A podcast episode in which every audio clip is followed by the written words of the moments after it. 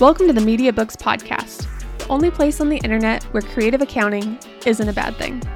Owning a virtual firm today means having a professional and modern online presence, and in this podcast, we talk about how to do just that. My name is Kristen Corey, and I am the owner of Media Books, a media agency that provides creativity exclusively to accounting firms. And if you're an accounting firm owner, you're in the right place. Let's get into it. Hello, everyone. Welcome to another episode of the Media Books Podcast. In this podcast episode, I'm going to be talking about what your clients really want. Now, I'm going to start off this episode with a quick little anecdote um, about me and my husband. So, a few years back, we uh, had a group of friends where most of the guys kind of worked at the same place. Most of the spouses, um, I mean, it was my husband's work. So most of the spouses got together, and there was a high school football game coming up that weekend.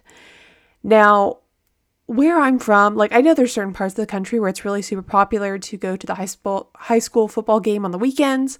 Where I'm from, it's not a thing if you do not know someone on the team. And so we were well into our 20s we didn't know anyone on this high school football team, but everyone in our friend group was going to this game.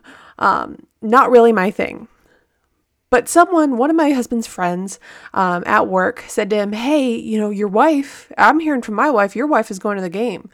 So are you? Are you go, Are you going to go to the game this weekend?" And when my husband heard that, without even talking to me, uh, said, "There is no way my wife agreed to go to that game.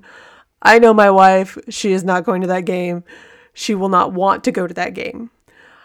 And my husband later came home. He told me that story. He's like, Yeah, as soon as I heard it, I knew that was a lie. And basically, our friends were just trying to get me and my husband to go to this football game on the weekend. But when my husband told me this story, I realized that my husband and I have a lot of trust in our relationship. And we know each other so well that even if our friends were to tell us something about the other person, we know each other so well that we can be basically say, yeah, that's not true. And here's the thing. That's kind of the the relationship and the knowledge that you should have over your clients. Let me give you another example. A couple years ago, I took a web design course. And not it was about basically building a process around, your web design. Um, and in this process it was, it was led by a web design company that i really liked really respected. Um, you know in 10 15 years i would love to be where they are but i really respected their entire process and how they did things so efficiently. And they were explaining to this class that one of the keys in making this process so successful is that when you have clients you guys, accounting firms, come to you, come to a web designer, you should request all the photos and the website copy before you begin the project. You need to have that first. You need to have all the photos for the website, you need to have all the copy for the website. And immediately a discussion began on okay, so like, how do we collect the copy for the website? How do we collect the photos? Um, everyone in the class was kind of brainstorming and trying to figure out what was right for them. I immediately knew that this was not right for us at Media Books because 99% of our clients do not come to us with a whole album of photography or a copy at the ready. Um, maybe once we've had, once or twice we've had clients you know come to us with brand photos ready and m- more often than not they'll have you guys will have like photos but it'll be like a headshot it won't be necessarily a whole album of photos that we can pull from for all the different sections of your website and so while I really respect this web designer and their process and all the tools that they gave me, I knew that the sort of tip or um, hack that they were saying for this process wasn't going to be right for our clients. And I knew that it wasn't, you know, if this was something that I said, oh, this is required, um, we were going to get a lot of pushback. And so when it comes to not just marketing and copy on your website and copy um, for your email campaigns and figuring out your social media content.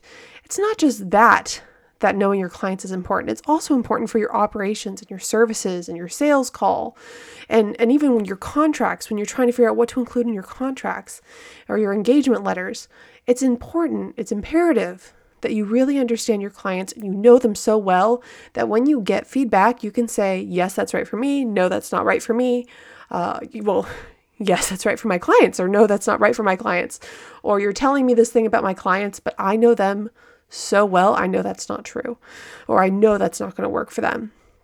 And so, a few ways that you can really get to know your clients listen to their podcasts, listen to the podcast that they listen to.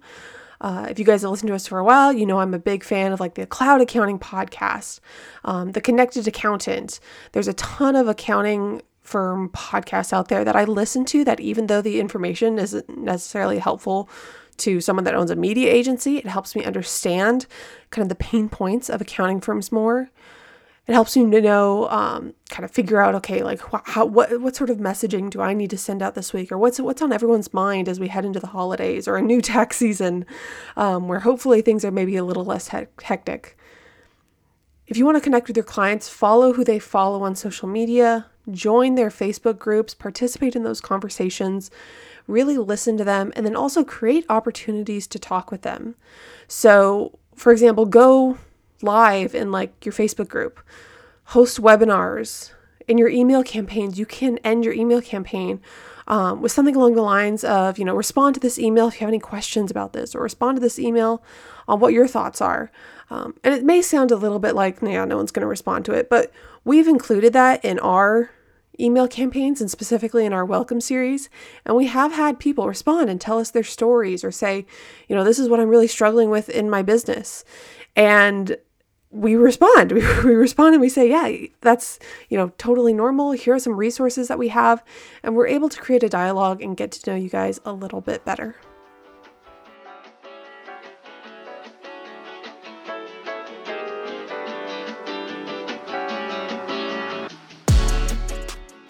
Hey guys, thanks so much for catching another episode of the Media Books podcast. As I mentioned in this episode, I love the chance to get to know you guys. So if you would like to connect with us online, you can follow me on LinkedIn, you can join our Facebook group, The Meeting Room, or you can follow us on Instagram at the Media Books Agency. I have all those links in our show notes. I'll see you there.